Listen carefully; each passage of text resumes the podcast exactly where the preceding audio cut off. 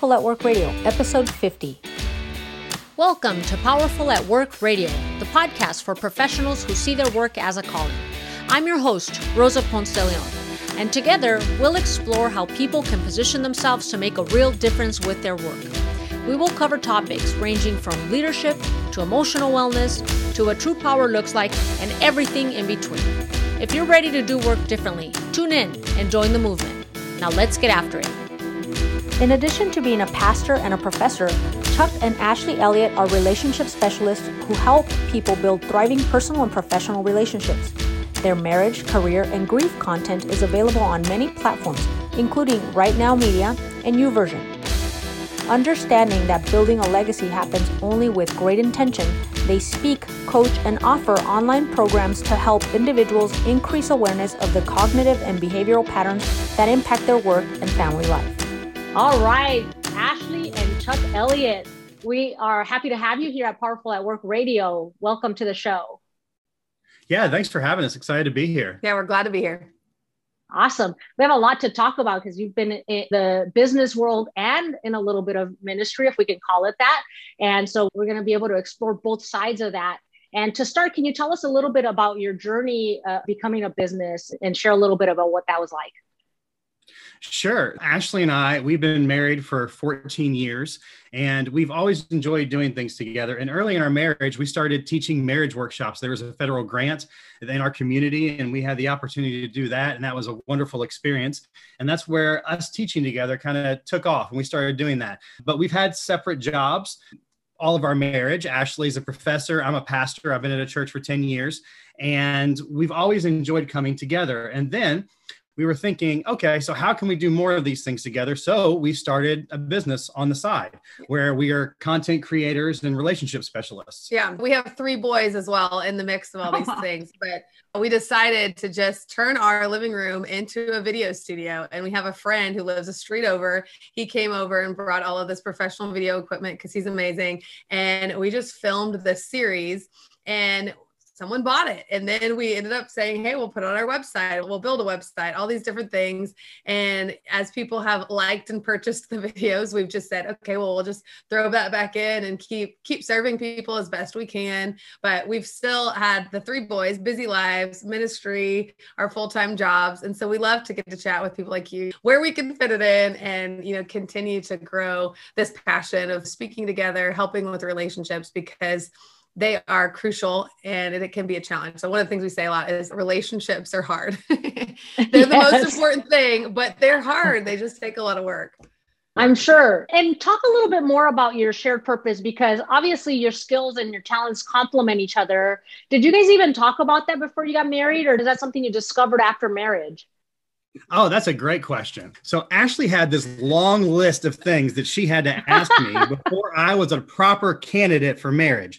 So Ashley, I mean, I'm, I'm talking pages, pages of stuff. And it was like, what do you think about this? What do you think about women doing this? What do you think about us speaking together? Do you want to do ministry together? How many kids? And that's probably a future book project, actually.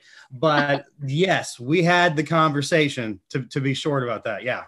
Yeah, I, I wanted to know that I was going to marry a guy who wanted to do ministry. And of course, that would be okay with a woman doing ministry because a lot of the places I saw, women weren't able to be hired to do ministry or they weren't able to. And although I've not ever had a paycheck from a church, I was a chaplain in college and got to do different things. And I've got a lot of volunteer opportunities. And I'm thankful for what we've had, but that's even been a little bit of why we've pushed to say, well, we can just turn our living room into a studio and do what we do because the marriage setting has been where we've gotten most of our like speaking experience together. And as we think about helping with relationships, so this applies to businesses as well. This applies to you know, grief and applies to a lot of these different topics that are relevant and so we've just explored those areas as needs arise.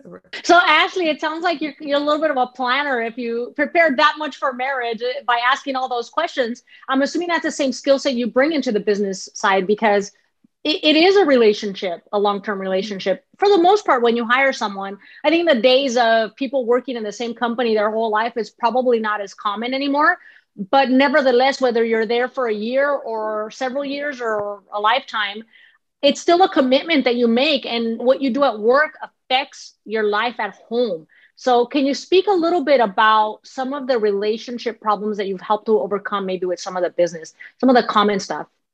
Yeah, definitely. Whenever we see people come to work and they're going through grief or they're going through divorce, that affects their performance. And so that would be bringing in the personal, and that has a barrier for success at work. So people uh-huh. at work being able to notice, recognize, hey, they seem like they're having a hard time. Let's get them the help that they need.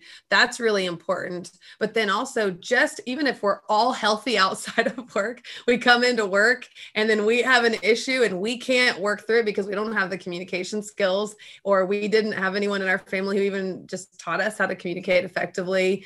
And then we come into the work setting and it can just really be a struggle for us in those settings. So, us being able to see this is what happens, this is the problem, and then how can we fix it? That's really what's led us to trying to create the program that we've created to try to help people to thrive in the business setting.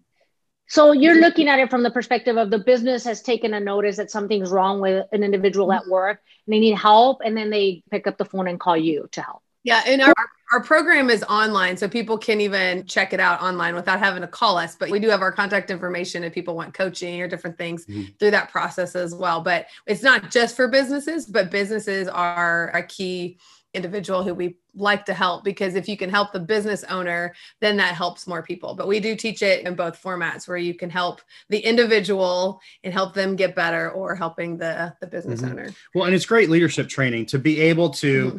connect to your people and see what's going on in their lives. And we were talking about this earlier today. It's something that may not cost you money up front, but it is effort. It is effort to engage with your staff and know how they're doing and ask what's going on outside of work a little bit and know that they're a whole person and they bring all of themselves to work. And however you can help them to be healthy, you're going to have a healthier organization having a healthy team. That's huge because I think most business owners counterintuitively see the, the need there, but they, they close themselves off to that personal connection because it's like, well, that's not my role they should be mature. They should be healthy enough. That's their job. I'm not going to go and, and poke my nose where it doesn't belong or whatever excuses we make as leaders to not tackle that issue. It's wrong. It's it, the reality, and I totally agree with you. The reality is, if we're not investing in our people, we are wrong and we're shooting ourselves in the foot.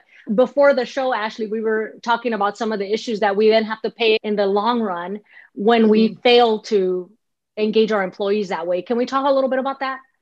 Yeah, definitely. One of the big things that we've seen is in our research is just how much money it physically costs businesses whenever someone leaves a job. So turnover costs about $630 billion annually to businesses in America. And so it's, it's just a huge, huge fee. So like Chuck was saying, it doesn't literally cost to go into a coworker's office and say, Hey, how are you doing? But anonymity mm-hmm. is a huge problem in the workplace because we're all busy trying to get all of our ducks in a row and keep up with everything we have to do. And so we don't take the time to get outside of ourselves. And then we're frustrated because we don't have that network even built up within our workplace to be able to talk to someone whenever we're having a hard time or you know to ask for help if we are mm-hmm. super stressed out or different things like mm-hmm. that or even to be able to just talk about your personal life and share hey this is what i'm going through i'm going on a trip next week you, you want to feel like you share your life with people at least a little bit yeah, and so many of the reasons that people leave a job are preventable. In exit interviews and in surveys, people find that the things that they're frustrated about could be solved if they just had a conversation about it. So how can you train managers to recognize and see that you know what that person has frustrations that aren't being addressed? How do you empower them to have a conversation? Maybe they don't have a lot of skills and communication skills on how to deal with that. So how do you help them to deal with conflict in a healthy way and then they can continue to move forward. And even if it comes a time that they're no longer at your place of employment at your business, they're a healthier person and they have a better experience when they're with you and you're continuing to build people as a leader. I hope you're enjoying this episode of Powerful at Work Radio. I'm your host, Rosa Ponce de Leon, and it is my goal to equip you for success in creating a culture where everyone loves coming to work and thrives. If you're loving these bite sized pod episodes, I want to invite you to our upcoming free training event where I'm going to share with you my five phase model for making sure everyone on your team is seen, heard, and understood. For details, visit my website, rosaponcedeleon.com, and register for the event. There, you will also find links for my socials, and you can opt into our newsletter and get additional free content. Thank you for listening. If you haven't subscribed, please hit the button and stay connected with the latest training from our featured guests. We're excited to help you lead your high performance team to impact the bottom line. Yeah, I love that you're giving it the leadership umbrella because that's my passion right there leadership. I think that's where we fall apart, eh, where we limit leadership to just teaching people technical skills instead of helping people actually develop and mature personally. You mentioned that maybe people haven't learned communication skills in their home, and whatever communication skills worked at home, they might be really healthy at home. Like we're very loud in my family. And that works. if, you, if you don't speak up, you're not going to be heard, but it works. We, we all get along. But that's probably not the best thing for a workplace where cultures are very different. So, mm-hmm in a leadership setting where the leader steps into that room and has those conversations and sets the tone for the culture, that's huge because what you're sharing is that they're implementing a very healthy communication style and it makes it a little bit easier to recognize when someone isn't functioning in that setting and needs help. Would that be fair to say? Absolutely. And it comes back to how do you view leadership? No one wants to feel like they're a cog in a wheel, like they're mm-hmm. just this mechanism that gets this job done for the organization and they're only valued by the output that they produce. People so want to feel valued. So if you're really having the mentality in the heart of a servant leader, every person who you see, you're thinking about how do I serve them? How do I develop them? And if you mm-hmm. take the mm-hmm. long term approach to that, you know that you're drawing the best out of each individual and everybody wins. I think one I, of the big yeah.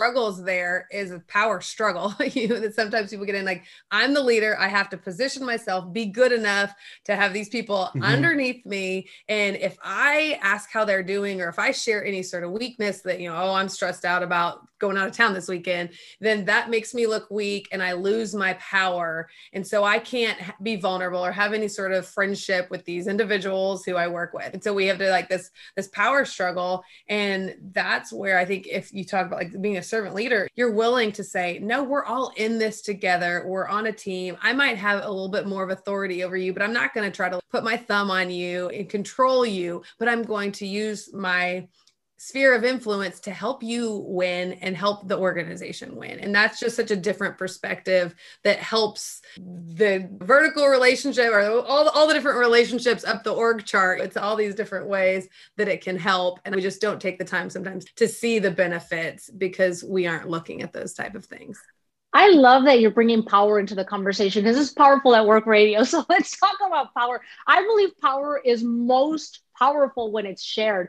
And I, mm. I, think what you're bringing up is the idea that people have a choice underneath me. If I'm the leader and I have the power and I share that power, I allow people to decide underneath me how much they want to respond. And, and I'm giving them the ability to choose. So I think the opposite of giving people the choice is control and micromanaging and all the things we hate in bad leadership.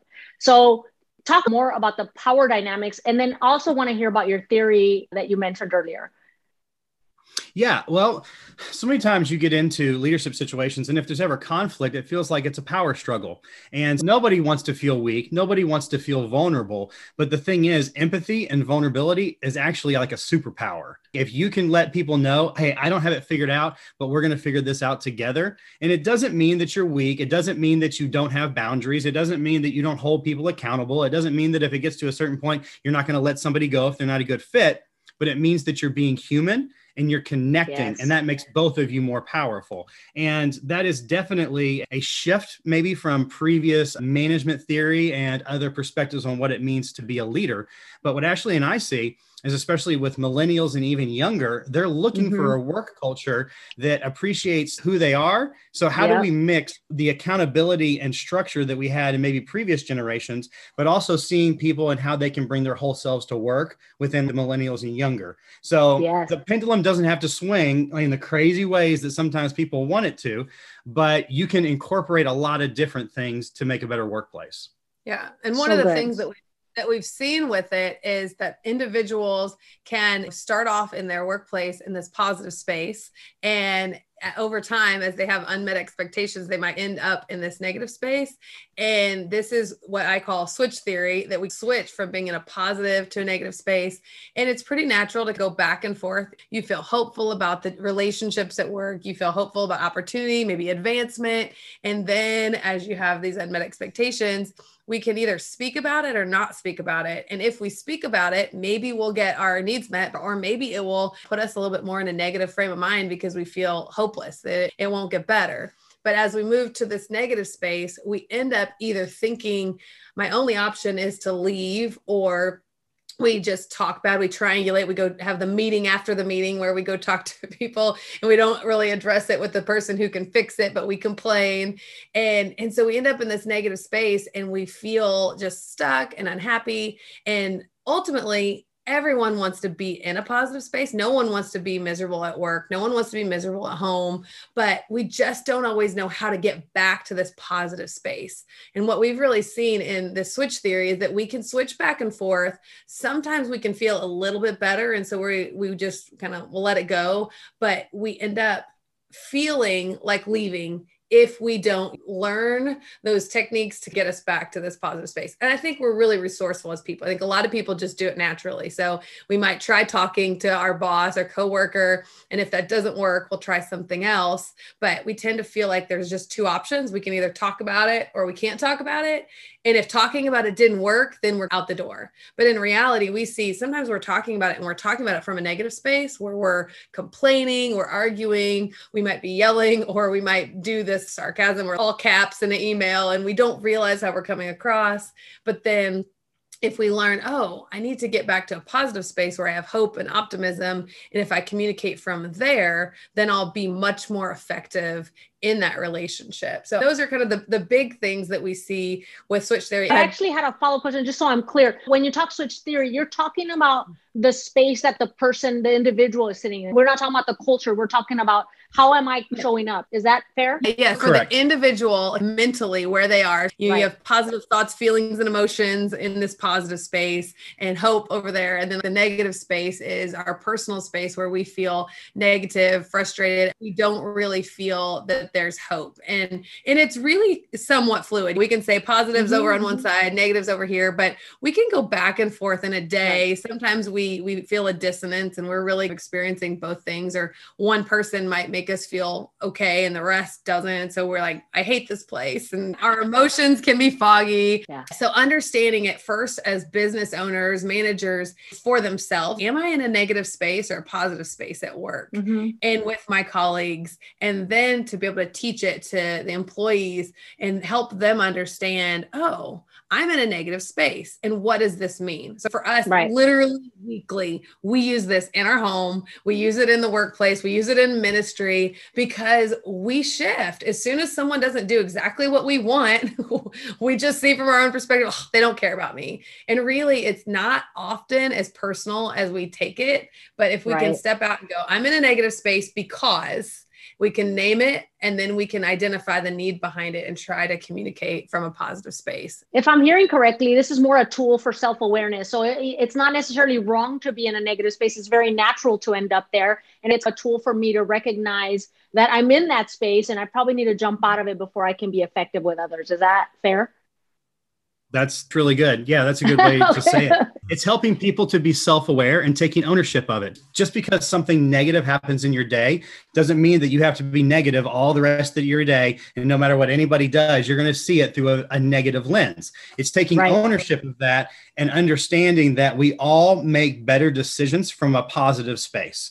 And right. one of the things that Ashley and I often talk about is you're helping people to get current. And getting mm. current means that there's no tension there's no unsaid issues that are between us i'm not holding back this frustration from a week ago that i'm not telling you about and then i'm going to overreact on the next thing that you do yeah whole passive aggressive right Exactly, yeah. exactly. And it doesn't mean that everything's perfect all the time. It doesn't mean that anything that I ask you to do that you do and vice versa. It just means that we're on the same page and we're working towards the same goal and we feel like we're on the same team. Yeah, and I love that you brought up the issue of the newer generations because they do have different needs and they do want to bring their whole selves into the organization. So I think for most business, maybe we resisted a little bit the new generation. I mean, we've heard all kinds of stuff about the different the millennials and the, the gen z's and how they just they're not showing up committed and as responsible as we were and it's easy to tout our own accolades but in reality, they are bringing a lot of goodness to the workplace, and maybe we just haven't recognized it. So, can we close with some of the final thoughts here of a what are the good things that they're bringing and b what we could do to embrace that and be better as organizations you know, we have uh, a younger generation that are just built in that they're researchers and they have information, any kind of information that they want at their fingertips.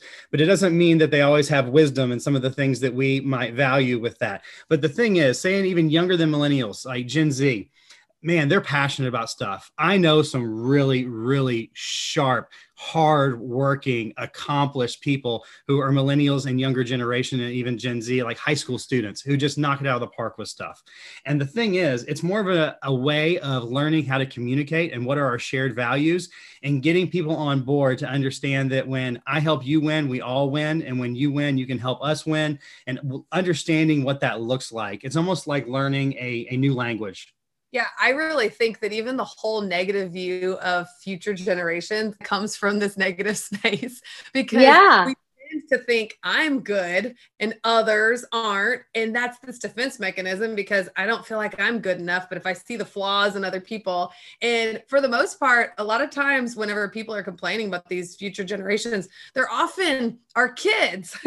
well, why didn't you raise them better? Right. And right, so it's hard parenting's hard, relationships are hard, but the truth is if we are in a healthy space, if we're in a positive space, then we can collaborate and work together with people who have different personalities from us, with people who have just a completely different view of work. Yeah. And so much we've seen in the last couple of years of the pandemic is people are resourceful. We can come up with new ways to communicate, and that's something I see is super valuable with younger generations that they just will get it done and they have talents that some of us see technology technology changing over and over that that they just get it much quicker. I, I want to punctuate some of the stuff that was said here because I think discomfort is part of life. We could have the best upbringing and still have to grow because that's natural. We're made to continue to grow until the day we die.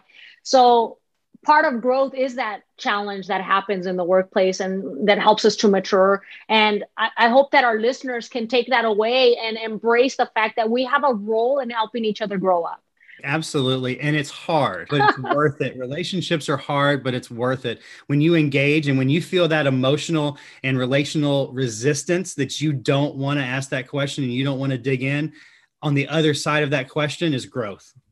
Ooh, I love it. I love it. Ashley? Yeah, I, I agree. I think that we are better together. And I think that oftentimes, even with mental health, because I'm oversee the psychology program at Oakland City University, and in there we see depression is huge and people will withdraw the more depressed they get, and we'll see these cycles, but people will withdraw. And I think that's the same thing at work that we withdraw when we don't feel cared for. And then what happens when we don't feel cared for? We don't feel like anyone's talking so we withdraw again. And so we need each other and if we aren't feeling like we get what we need we're responsible for getting our needs met. But it doesn't mean it's going to be perfect. It doesn't mean that we're always going to feel positively but knowing that we can get through it together and you know if we are as managers as leaders CEOs whoever we are in whatever leadership role we have we have the power to bring people in and to help them to feel cared about and it will make a difference because we've all been there and had those situations where where someone made us feel valued and it's a game changer. Absolutely. And that's one last thing. Yeah. We often underestimate what an impact it has if we invest in somebody else. But we can all think of somebody who's made an investment in us that made a huge impact on our lives. And oh. you just underestimate all the time what a question, what just a little bit of effort, what showing up to somebody in a hard time or a good time or celebrating with them, how much they'll remember that and we underestimate how much of an impact we can make, even though we remember the impact other people have made in our lives. Yeah, I think we just hit a home run with this closing because we not only brought in mental health, but the power of relationship and the ability to connect with each other and the fact that we need each other. So not only have you brought a ton of wisdom, but you've demonstrated what a healthy relationship looks like in this interview. So thank you for that. And for those listeners that want to connect with you and get some of the additional resources that you have, where might they find you?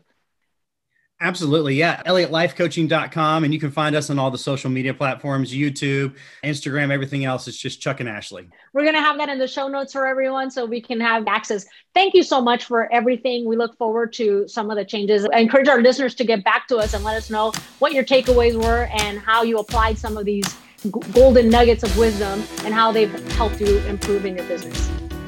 Thanks for listening to Powerful at Work Radio. If you subscribe now, you're going to hear weekly teachings to shift your perspective on how to thrive in the workplace and stories from experts and career professionals who are daring to do work differently. And we want to invite you to the conversation. Please subscribe to this podcast. And you can also visit us on Facebook and join the group Empower to Bloom Tribe, where you're going to find tons of resources to help you on your career journey and also interact with like minded professionals. I'll see you there.